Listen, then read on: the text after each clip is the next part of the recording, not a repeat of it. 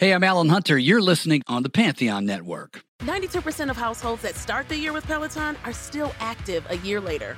All because of a fancy bike? Not just bikes, we also make a rower. Have you ever tried to row? Too hard. Not with Form Assist. It actually teaches you how to row. So it doesn't matter if you're a first time rower or a seasoned pro. Peloton can help you achieve your fitness goals. 92% stick with it. So can you. Try the Peloton Row risk free with a 30 day home trial. New members only. Not available in remote locations. See additional terms at onepeloton.com slash home dash trial. Hey, sexy. This is Pleasant Gehman, rock and roll witch and culture maven. You're listening to Pantheon Podcasts. Wow. Pantheon Podcasts presents from Toronto, Canada, Muses with your hosts, Shanti and Lynx. The podcast that celebrates the women of rock and roll. Interviews, stories, and fabulous fun.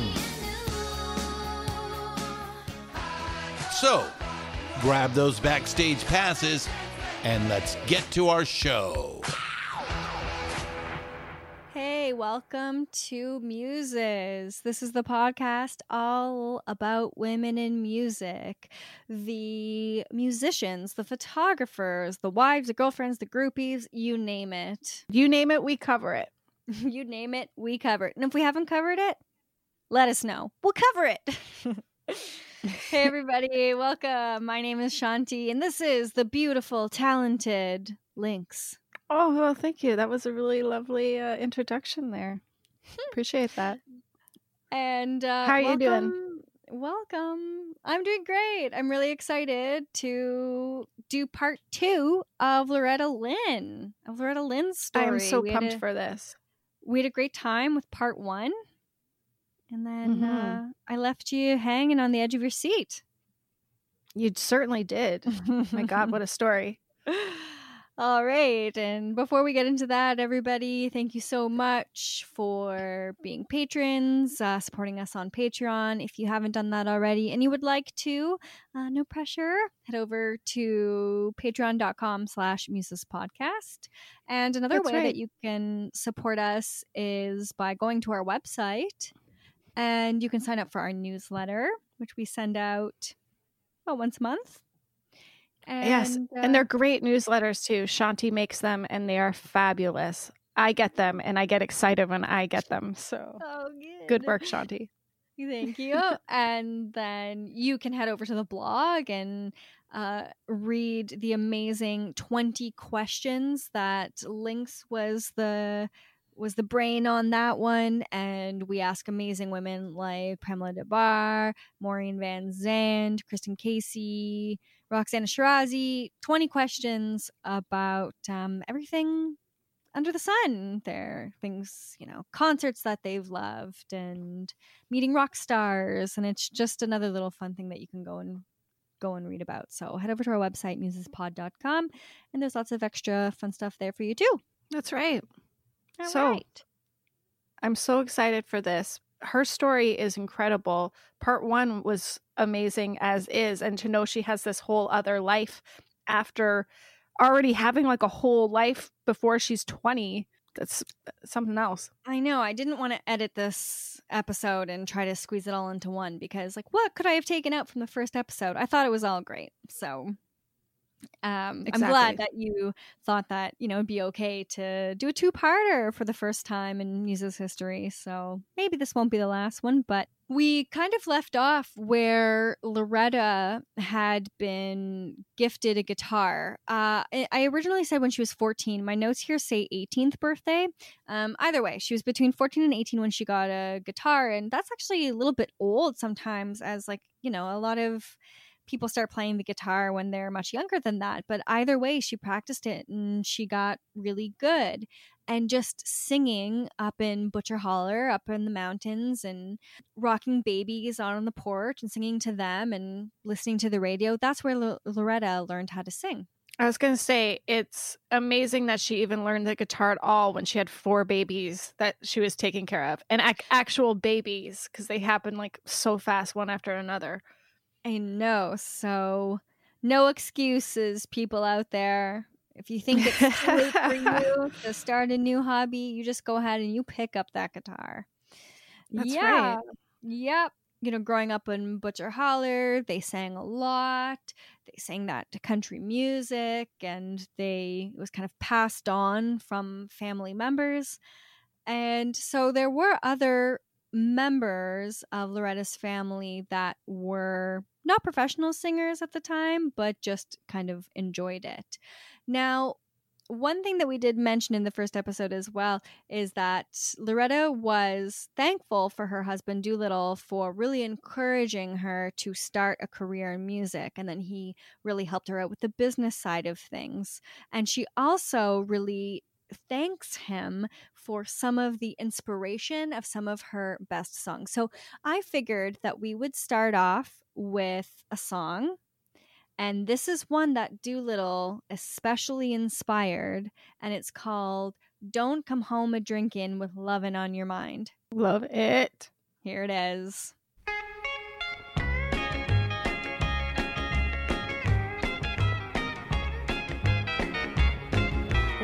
Thought I'd be waiting up when you came home last night. You'd been out with all the boys and you ended up half tied. But liquor and love, they just don't mix. Leave the ball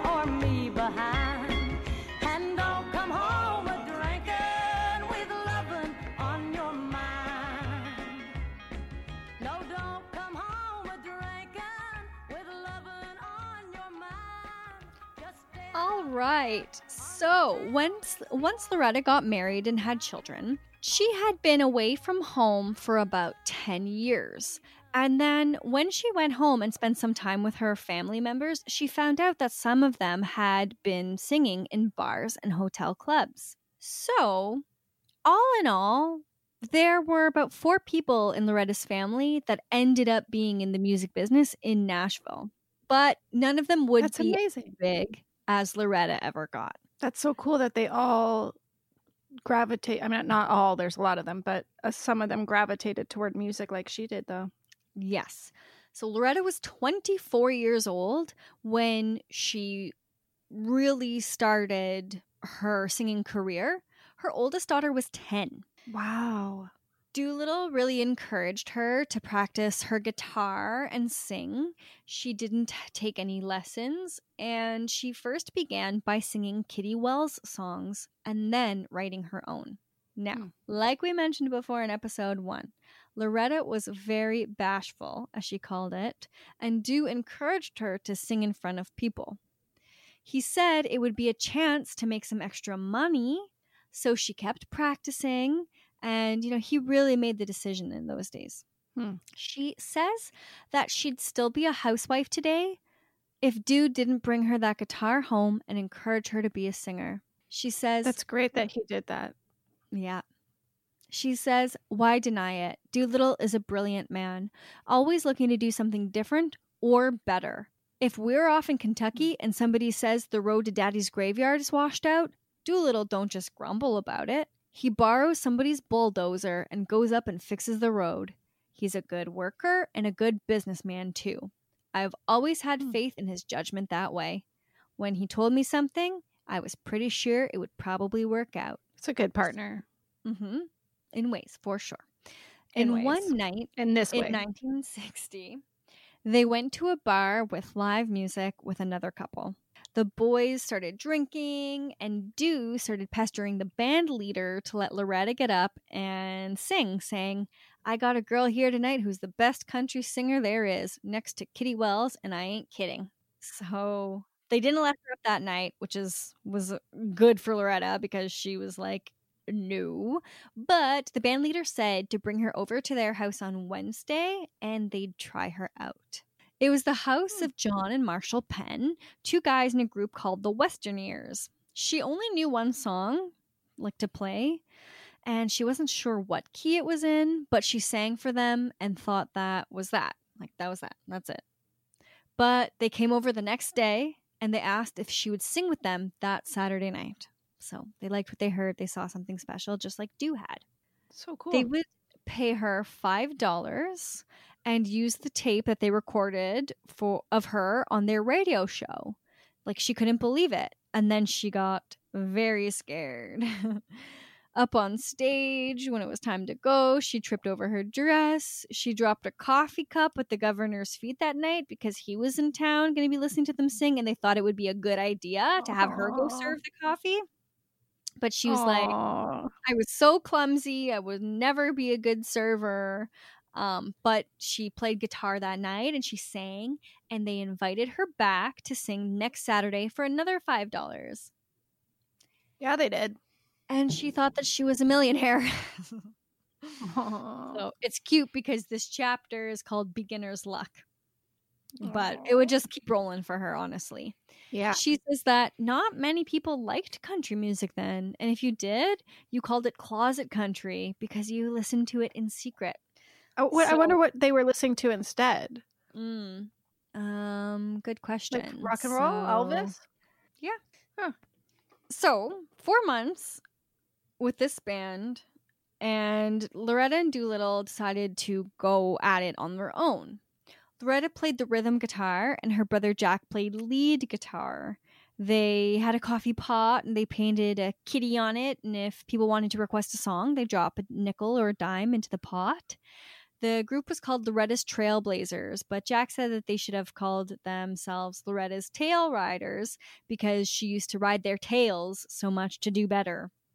so her little bossy spirit and that little meanness came in handy because she was self assured and she knew what she wanted and she was, you know, the leader of the band in ways. So at the time, Doolittle was working as a heavy duty auto mechanic during the day and he would go and supervise their shows at night.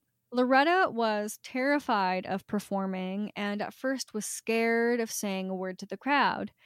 But in later performances, you know, I would watch and she seemed so confident and at ease and full of charisma and like so sweet. And like she seemed like a natural. hmm But at first she was really scared. She grew into it. Yeah, I've never enjoyed uh, playing music for other people. I've always really enjoyed to play the piano and the guitar for myself, but I hated recitals and I hated it when my mom would have people like friends over and be like, play a song for them. Even Yeah. when I'm practicing the piano today and somebody walks in, I all of a sudden start doing terrible. I am not a good musician, but hey, at least I'm not a bad public speaker, so You're a great public speaker. I'll take it. So Loretta was terrified, as I said, but um, she eventually came out of her shell. And soon enough, she was playing six nights a week, which Loretta enjoyed because she'd been a housewife since she was 13. She was finally getting out. Like, if she'd gone to high school or never gotten married, you know, she would be learning things and going places. And she'd never done that before. yeah, she's living really for the first time, like her own unique life type of thing. Mhm. Yeah.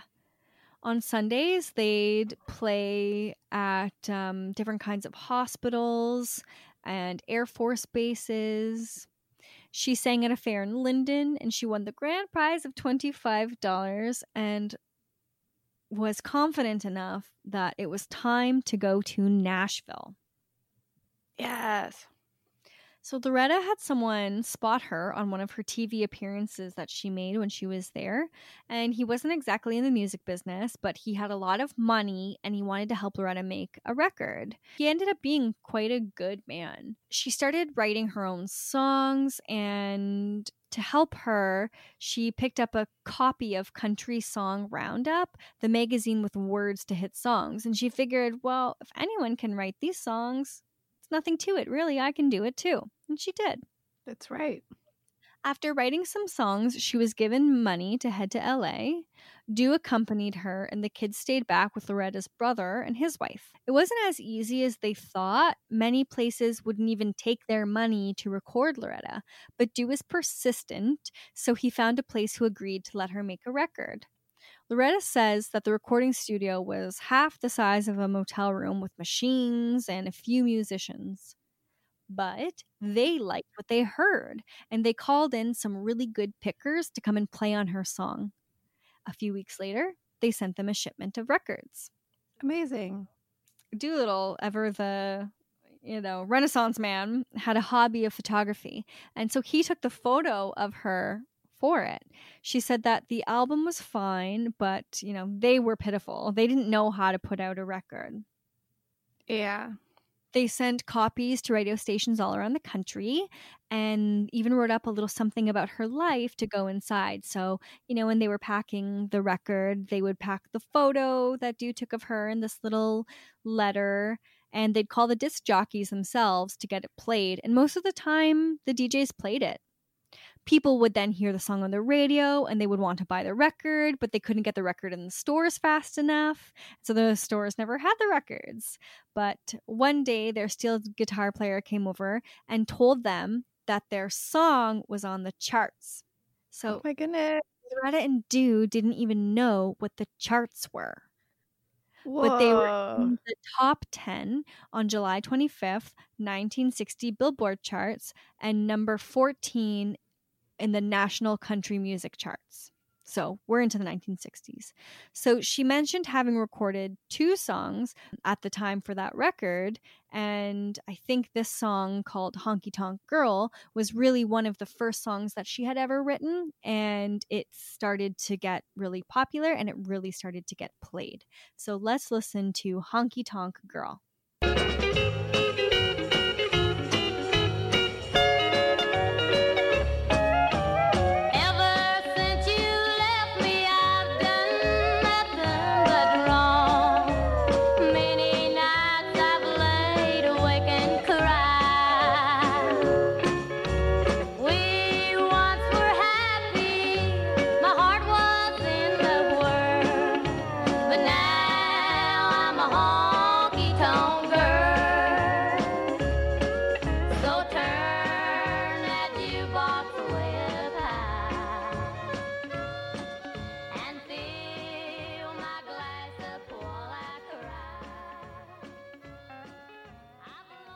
Okay, so this mystery man who was giving them money and this business guy, his name was Mr. Burley. He was financing their record and he was really happy with their success. He paid for them to do a promotion trip around the country. He really was a good man and he wanted Loretta to learn as much about the industry as she could. And if she ever got the chance to be on a major label, he said he would release her from her contract because he didn't want to stand in her way. What an amazing guy to have for support. That's that's fantastic. I know it's like a nice, refreshing story. like, Absolutely, probably waiting for me to be like, but he didn't stick to his word, and there was a big yeah. battle. But no, he like he stuck to it. So, oh, that's fabulous. So Loretta and Doolittle went on tour, and not being able to afford to stay in motels, they slept in their car and they ate bologna sandwiches, bologna and cheese. Thing she said. They love their bologna. Day, I cannot eat another bologna sandwich. So she only had one dress and a list of radio stations. They'd turn the dial when they got close. She'd change her dress and they'd go into the radio station. So small or large, they would hit all of the radio stations that they could. She still kind of looked like a kid, and Doo never let her wear makeup, so the disc jockeys were always kind of really nice to her. Cool. So she says, at one place, okay, they were all really nice to her except for like this guy at first. at one place, I asked if they had my record, and they said no. But I looked out the corner of my eye and I spotted it in the garbage can. I asked politely if I could give them a copy. They said, all right. I walked over to the garbage can and I handed them the record. They smiled all sheepish like, but ever since then, the studio has been behind me all the way. Oh man. Loretta Good for her for not letting it like you know, affect her. Yeah. She eventually loved, uh, you know, chatting at radio stations and meeting all the boys. Doo would sit in the car and listen to her on the radio. In Arizona, she met a very nice disc jockey around the same age as her, and he had pimples and greasy hair. They ended up sending letters back and forth until he got into singing too. She says, Waylon Jennings, that's who it was. Aw, Waylon. I like Yeah, I love the way that she kind of tells these stories. Is like she builds it up a little bit, and then she's like, she's like I believe his name was uh, Waylon Jennings. so yeah, she met someone named Hugh Cherry, who was the man who would break the hillbilly records in California. So she gave him Honky Tonk Girl. He played it, and she told him that she was going to get to the Grand Ole Opry. And he said, you know, it usually takes about four years to get there, but Loretta did it that very same year. Oh my So- goodness. Like the same year that she started singing and made a record, she made it to the Opry, or you know, pretty small That is time. crazy. Wow. And then she was listed with a few others as the most promising girl singer. Loretta's like moving up fast. she's putting It's in the work crazy. and she's got a good little team and she's got that real natural talent. So Ugh, it I was love it. all just meant to be for her. Absolutely. Yeah. While the disc jockeys did help her by playing her music, Loretta owes a lot to her fans. People started listening to her and liking her right away, so they would request her songs, they would buy her records. And she says, like, there's really nothing like country music fans. They are fans for life. She even recognizes some of her fans all around the country. She says that most of her fan club is women, and that's how she wants it. She says men have enough going for them. Women have to stick mm. together. Yeah. I love her so much. Oh my goodness. So there were these sisters called the Johnson sisters who really helped Loretta at first. They were huge fans. They pestered a club in Aurora, Colorado to hire Loretta for one night. So Loretta hopped on the bus and she went alone. She was so nervous when she arrived. She said that the three girls were standing backstage and they were so friendly. It's like they had known each other all their lives. So, like, they were there. They put on the show for Loretta. They welcomed her with open arms when they got there, you know. Amazing. Patsy Cline had played the club a week prior. And this is going to kind of kick off a little bit of a friendship between Loretta and Patsy soon. Now their worlds are going to start to collide soon. But that night, Cool. before Loretta went on, the girls had asked her, like, aren't you going to get made up? And she never had before. So for the first time, Loretta put on makeup. The show was a big success. hmm And these girls stayed friends for life. Loretta says they're not fans anymore, they're friends. Oh, I love it.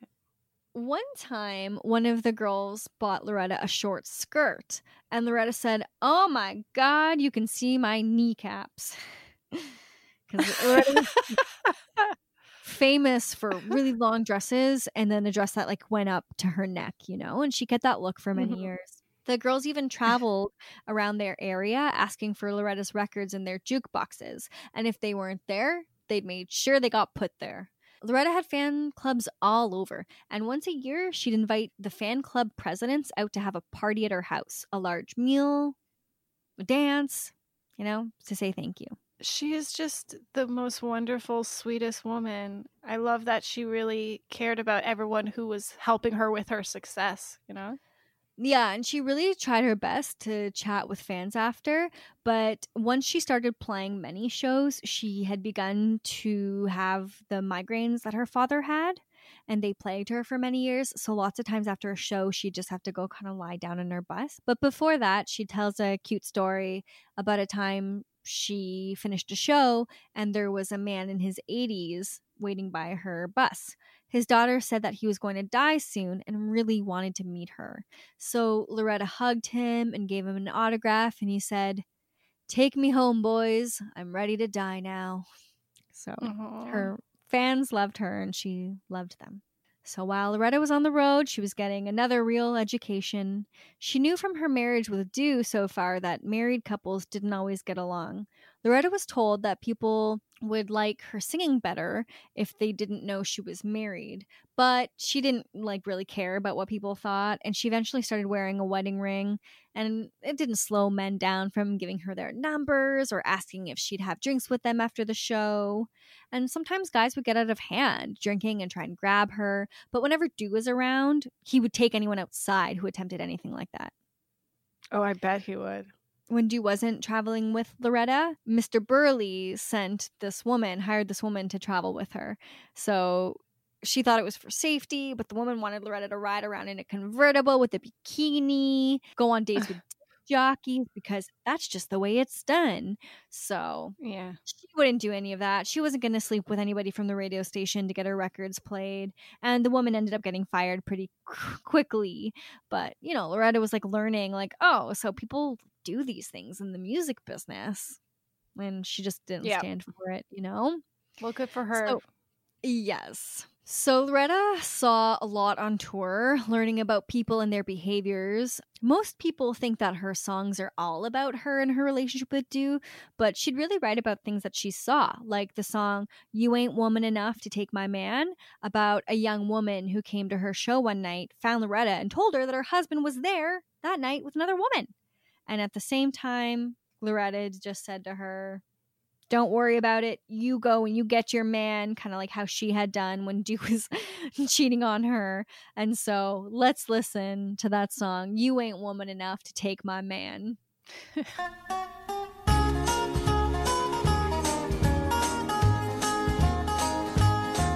You've come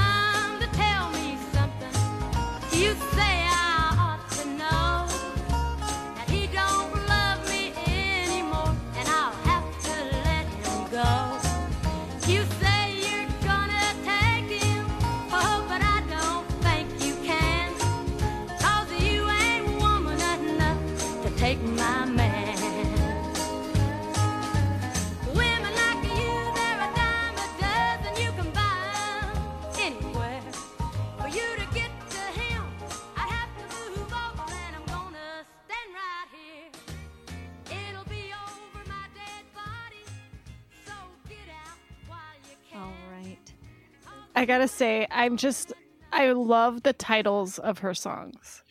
I know. I told my younger brother that um, we were going to be doing an episode on Loretta Lynn, and he was like, I love her. And I'm like, When you do? And he's like, Yeah. And my younger brother is great. He always surprises me. And he was telling me, like, Do you remember that episode of The Simpsons with Lurleen Lumpkin? And I was like, Yeah. And he's like, I'm pretty sure that character was based off Loretta Lynn. And I'm like, Oh, that makes sense. Did you Yep. watch The Simpsons a lot, Lynx? Do you know who I'm talking about? Oh, absolutely. Yeah, I do, so of Homer course, yeah. becomes her manager. Yep. Um, yep. Said your wife don't That- understand you, but I do. Yeah, that's right. That's right. Oh, I love it. Yeah, she was very Yeah. clever with her lyrics.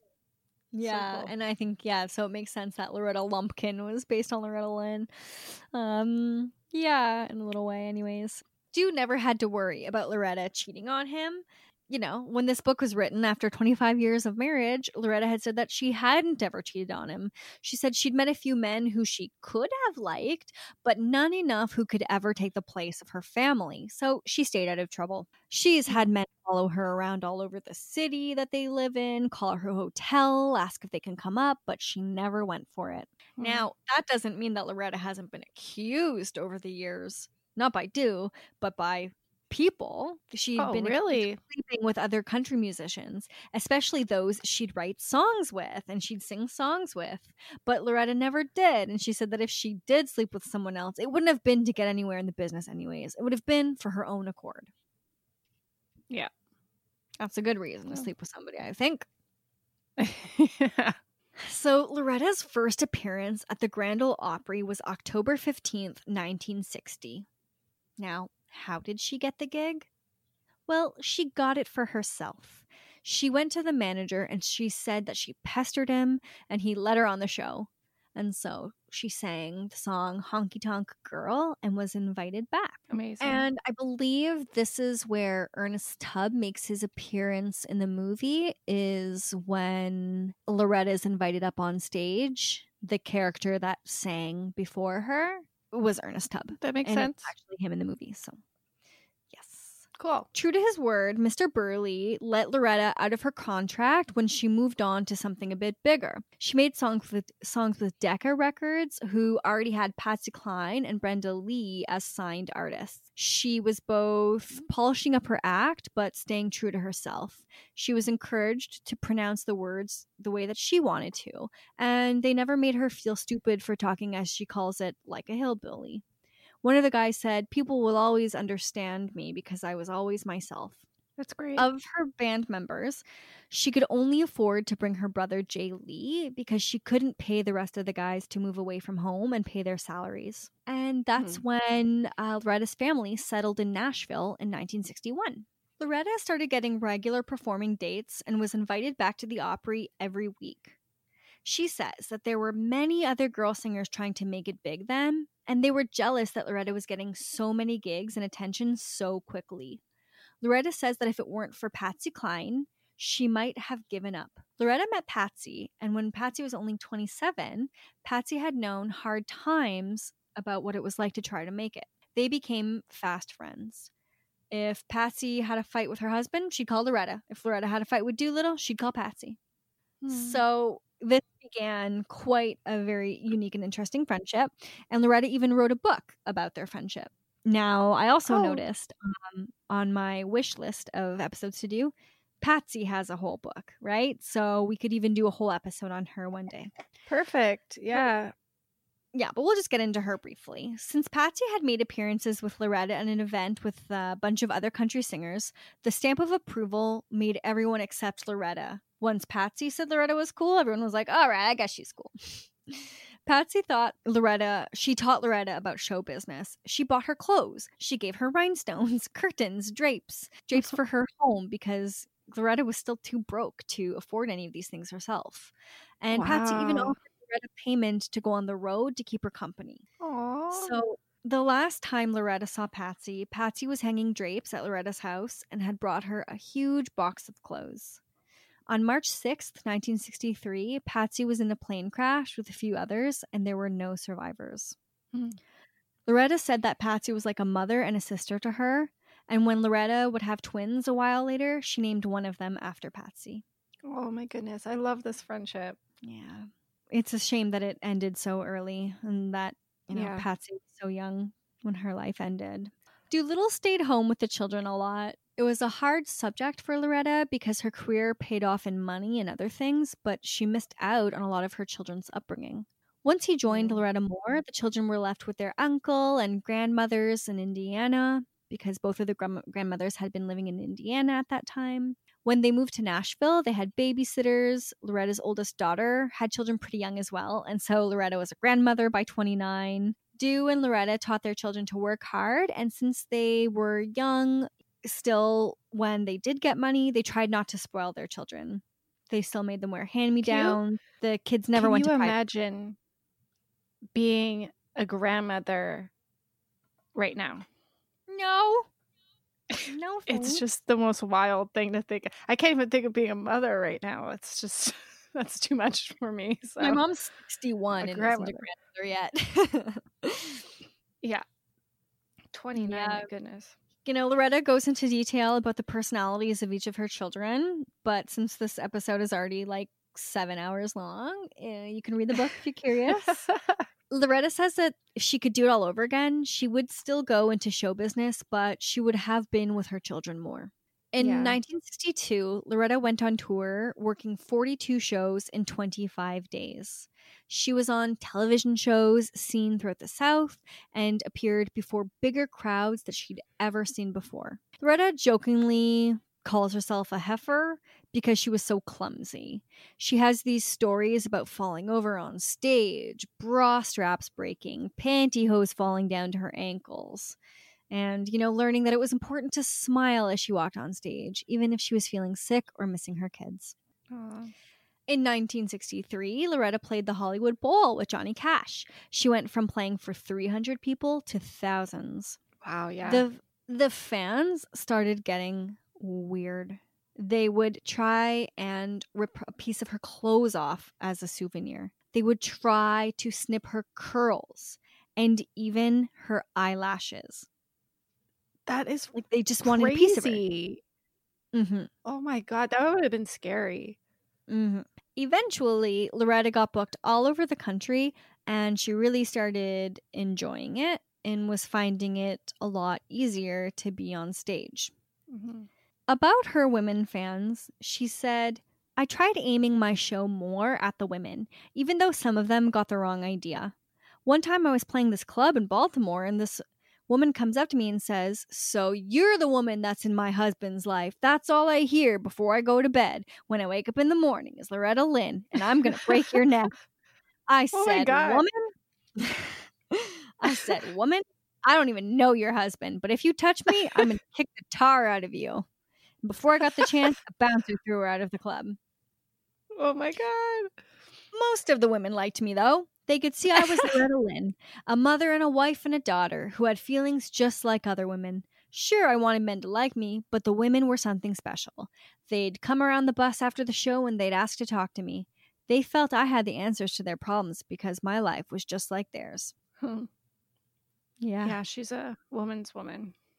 hmm Loretta's first album was number one in 1963, and in 1964, she was named top female vocalist. She was at the Grand Ole Opry for 17 straight shows, which was a record for anyone who wasn't a member. And then finally, they asked her to join. yeah, that'll do it, huh? Yeah. So Loretta heard Kitty Wells sing songs from the woman's perspective because country music from the men's perspective was all truck driving, easy women, and cheating.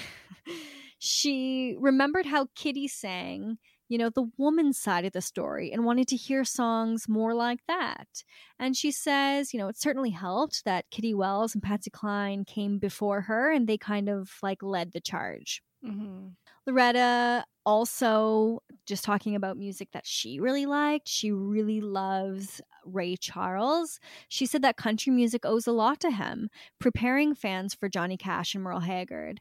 Charley Pride, the first black country star, is one of Loretta's all time favorites as well. And so she says that she's his biggest fan. Hmm. So the song Don't Come Home Drinkin', the one we mentioned earlier, got to be number one uh, in the nation and was also the first album ever made by a woman singer that sold a million dollars. She says she didn't want any outside influences changing her music, and so she really didn't listen to Joni Mitchell or Bob Dylan or the Beatles. She kind of stayed in her own little bubble. One of her personal highlights is when Ernest Tubb chose her to sing with him on an album of duets. And so when she's with him, she feels like that little girl huddled on the floor in front of the Philco radio on Saturday night. Hmm. Now, before she knew it, they were making more money than they'd ever dreamed of. She went from $25 a show to 50 to 100 and above. She still did her own canning and put food away from the winter. She said, You never know when the show business is going to go kerflooey. Mm. she says, Once you've been poor, you always feel in the back of your mind that you're going to be poor again. But yeah. it started paying off. Doo gave up his job as a mechanic to take more interest in the business, and they found a 45 acre ranch and rented a little house in Madison, Tennessee. In late 1963, Loretta discovered that she was a pregnant again. Loretta was worried. Yeah, yeah. With twins, by the way. Oh my She's goodness. with- Loretta was worried that her career would be interrupted. But, you know, things moved on. She named them Patsy and Peggy. She said that they were a godsend. It was like a whole second life for her and Doo happened because they had them when they had the money and time to devote to them. Still, she was on the road a lot. yeah, and they were adults.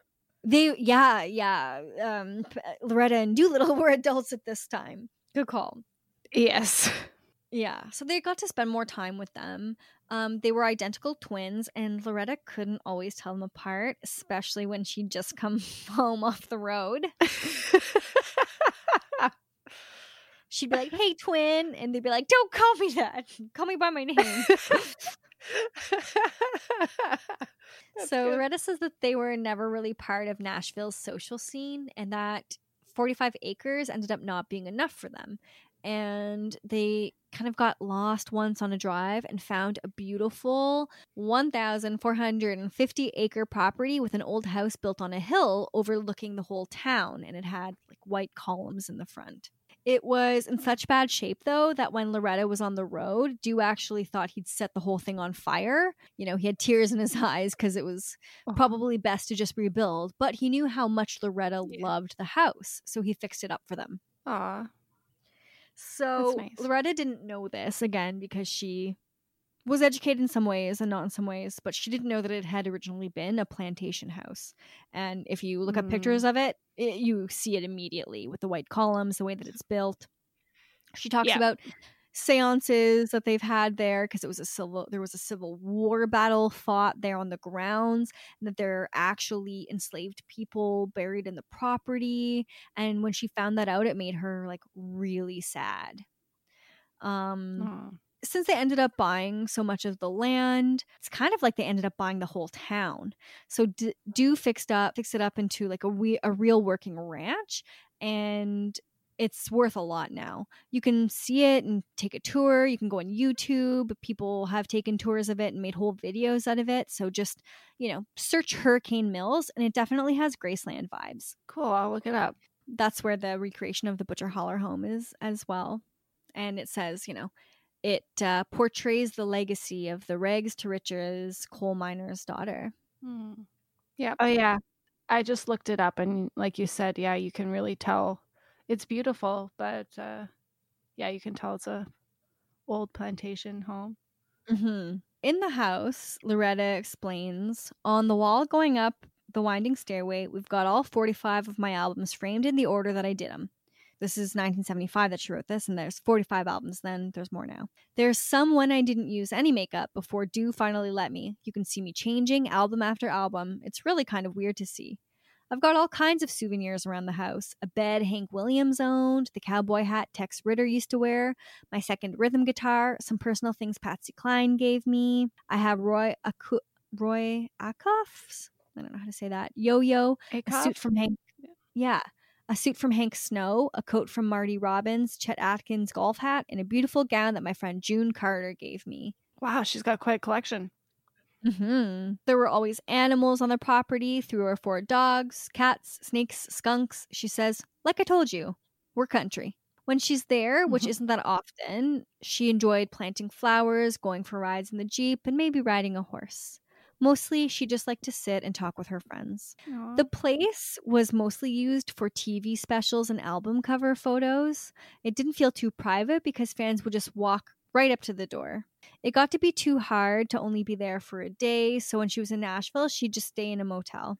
She says, That's what I mean when I say being a success don't guarantee you happiness. Yep. The ranch was kind of a good deal in a way, but it also caused a lot of problems in their marriage. It had cost them so much money, so she had to keep a busy schedule in order to like keep up with this kind of new lifestyle, right? And that was wrecking her Mhm. health. Doo was working so hard watching the kids. She was gone from home a lot. People also tried to split them up by making rumors about them that they'd each been dating other people. She says that despite the rumors, Doolittle was a family man. He'd rather be setting feeders for his quail and riding his bulldozers than escaping to Vegas to gamble and see showgirls. Things Mhm. would run more smoothly when he was on tour, but he didn't like being cooped up in a motel room for too long. And out of boredom and social anxiety, he would drink too much and then criticize Loretta for something she did or didn't do on stage. And it really hurt her when he drank. They'd have fights in front of their team and it would make people nervous. But by the morning, her and Doo were back laughing and joking. Until the next time, that is. When they got to Nashville, they'd agreed to almost any good cause because that they got invited to because they had a place in their hearts for people with a sad story. They'd visit hospitals. She'd try to give as much as she could to charity. People would even write to her telling about their problems and ask if she'd send them money. And a lot of the time, she would want to do that until like their manager would have to look into it and be like, no, this is real. This is not real. Kind of be careful. Mhm. Mhm. So in 1971, Loretta started to get worn out and her health started to decline. She had really bad period pains that kept getting worse. She'd experience migraines, and rumors started that she'd be drunk on stage, but she didn't drink. In 1972, a tumor was found in Loretta's right breast, and since there wasn't much discussion about cancer back then, she didn't know much about it and she kept putting it off, but eventually got surgery to remove the tumor. Then she found out she has high blood pressure, and it was all kind of a mess. So she started taking time off at the end of each month, got water pills for her migraines, and stopped taking aspirin because it turned out she was allergic to them. Hmm. As a little bit of a break place, they built a home in Mexico. Now she won't say where, and she loved it because no one knew her th- there and nobody cared. And it was something that she says really helped to Yeah. improve her health. It's the one place I can go to relax, so I ain't going to tell nobody where it is, she says. There they fish and they eat all day long. And it's good because on her tour in 1973, she got down to about 90 pounds. And like the stress had really gotten to her. Hmm. So when they would go to visit Mexico, she'd eat all day long, gaining one pound a day for almost a month. She said, Doo said I was like a flower opening up every day. He could see the color coming back day by day. And it was true. I'm telling you, I was born to be a housewife, not a singer. So, in 1975, when she was writing this book, she was making about $10,000 a show. She says she doesn't think she's improved much as a performer, so it must just be the people who are managing her business are doing a really good job. Mhm. Doolittle wasn't really a part of the management anymore. They hired some real professionals. Loretta and Conway Twitty made their own booking agency called United Talent, and they had the best schedules in country music. She used to play 200 shows a year, cut it down to 125, and mainly because her money was handled better, so she didn't have to work as hard for what she would. Or no, that didn't come out right. She didn't have to work as much, and she was getting paid better. okay. yeah, she had some people help her write songs, but mostly she kept writing them herself. When the movie Coal Miner's Daughter came out, people got to know her more. She got new fans. It also made her familiar to people. She says it only took her a couple of hours to write what she considers the best song she's ever written. She recorded it, but, you know, kept it in the can for a year because she didn't think anybody would like it. The song made her so popular that it led to the biggest award of her lifetime at the time that this book was written. So the song, of course, was Coal Miner's Daughter, and the award, Entertainer of the Year, goes to the best performer who puts on the best shows, shows on tour and on television, plus puts out good records. Hmm. So at the award show, um, which was in 1972, her and Conway Twitty got the award for Vocal Duo of the Year, and they named her Female Vocalist of the Year. Around this time, Loretta, of course, struck up a friendship with Dolly Parton. And I was the two of wondering them- if she was going to come in. yeah, of course. And the two of them loved talking about the old days, you know, when they were both poor. And you can see some awesome videos online on YouTube of Loretta and Dolly singing together. They sing a mashup of Dolly's favorite Loretta songs and they sing together and it's just amazing. Like they Oh, these women are just it. have such raw natural talent. Oh, it's so cool to see them together. So Loretta was always very encouraging of other women in the industry, never being jealous or mean. She says, There's room for all of us, honey. That's right. While Loretta was winning all these awards, she was also getting death threats. Some pretty scary stuff would happen, like guys following her to her hotel room, calling the room phone, saying they were outside in the hallway. You know, one boy walking her bus with a pistol. You know, so she started having to ha- hire some big time security. She had like some super intense groupies. Uh, Yeah. But they like, yeah. And I don't know. If they want to hurt you, can we really consider them a groupie? I don't know. I don't know. She's had call- calls from people saying that they were hitmen. you know, people mad Oh at her because she thought that she broke up Conway Twitty's marriage. So, like, no wonder she'd get sick, right? Like, no wonder your health Yeah. decline. Eh, Like, all of this pressure. So, Loretta not only toured around the country, she toured around the world. Politically, Ugh. Loretta never wanted to endorse politicians, even though she was asked. And she made a point to say that she wasn't really interested. She would say that it was time for honest people to start running the country. So just get somebody that will feed the poor and forget about the wars. She said that she was waiting for a politician who will help the people and said, then maybe I'll support him or her. Mhm. Loretta traveled with her bandmates on tour on her tour bus for a very long time.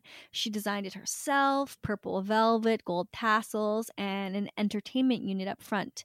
Eight bunks in the middle for the boys, and the back part was just for her. You know, she does go on to talk about how unglamorous it is for people who think that riding on a tour bus is like a real thing that you want to do for for a long time of your life. But uh, Mhm. she actually almost had an all girl band, which she says would have been fantastic. She would have loved it.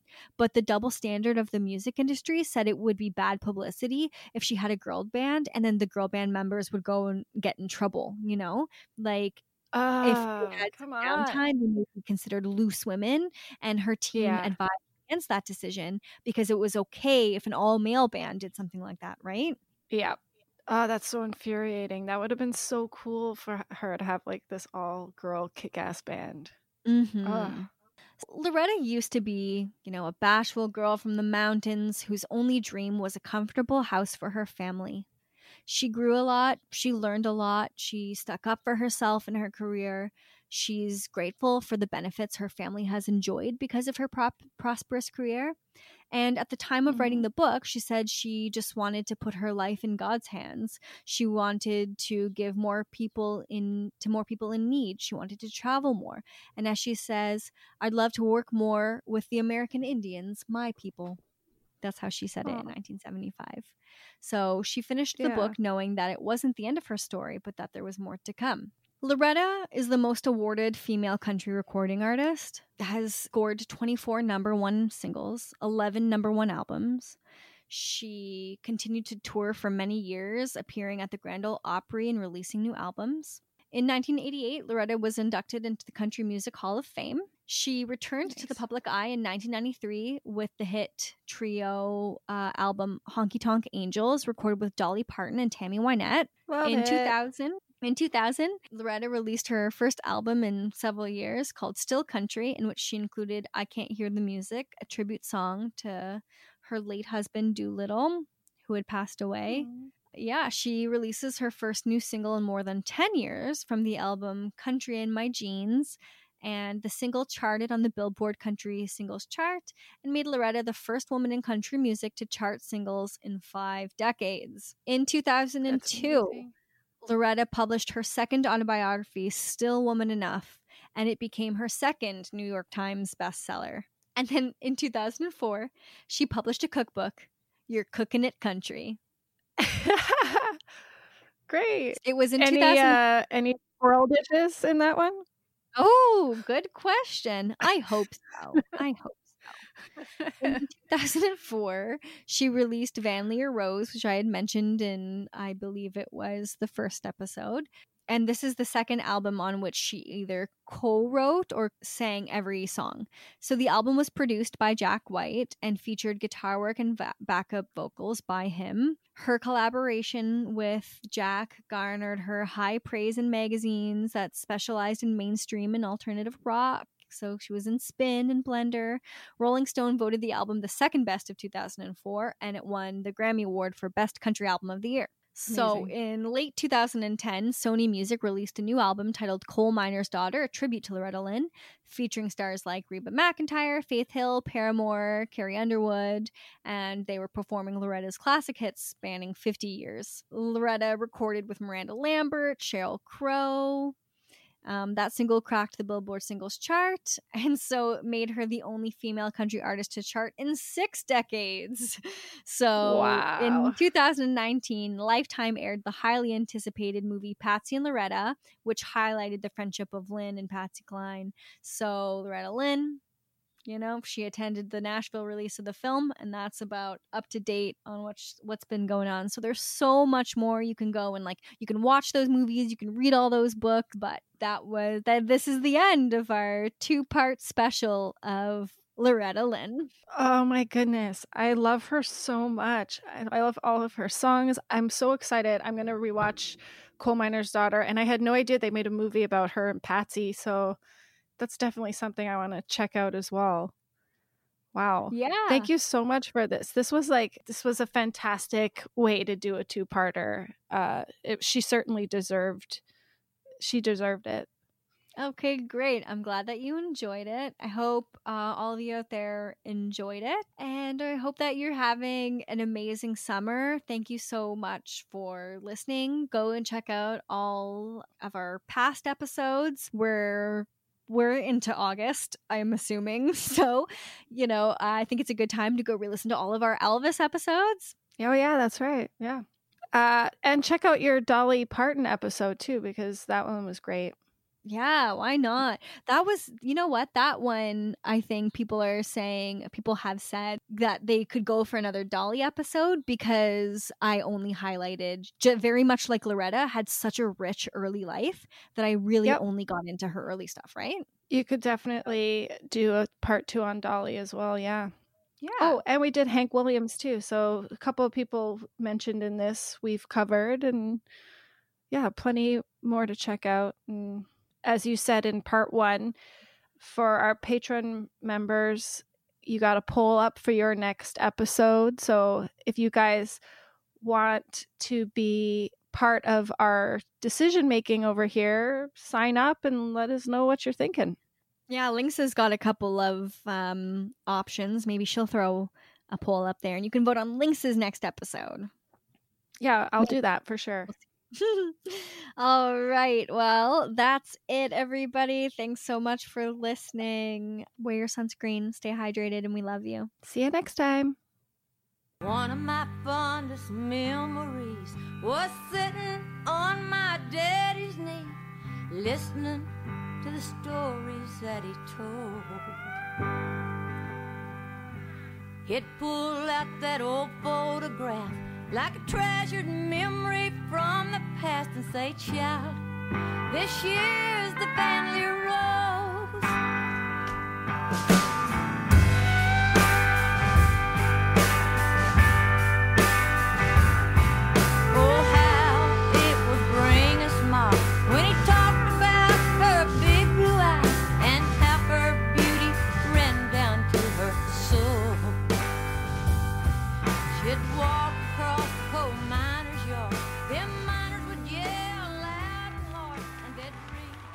Muses is produced by Chantal Lemieux and Lynx O'Leary and is part of the Pantheon family of podcasts. Find all of our shows, notes, social, and links at pantheonpodcasts.com. All songs can be found wherever you get your music.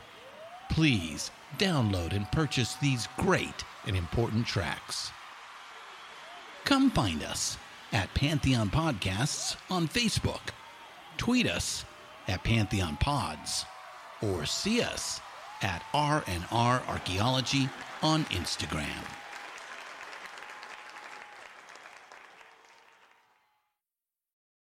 For the ones finding new ways to ensure the job always gets done. For the ones wearing many hats. For the ones who are hands on, even from far away. And the ones keeping business moving forward. We are Grainger, offering professional grade industrial supplies, plus real time product availability and access to experts ready to answer your toughest questions. Call clickgrainger.com or just stop by. Grainger, for the ones who get it done. 92% of households that start the year with Peloton are still active a year later. All because of a fancy bike? Not just bikes, we also make a rower. Have you ever tried to row? Too hard. Not with Form Assist. It actually teaches you how to row. So it doesn't matter if you're a first time rower or a seasoned pro, Peloton can help you achieve your fitness goals. 92% stick with it. So can you. Try the Peloton Row risk free with a 30 day home trial. New members only. Not available in remote locations. See additional terms at onepeloton.com slash home dash trial.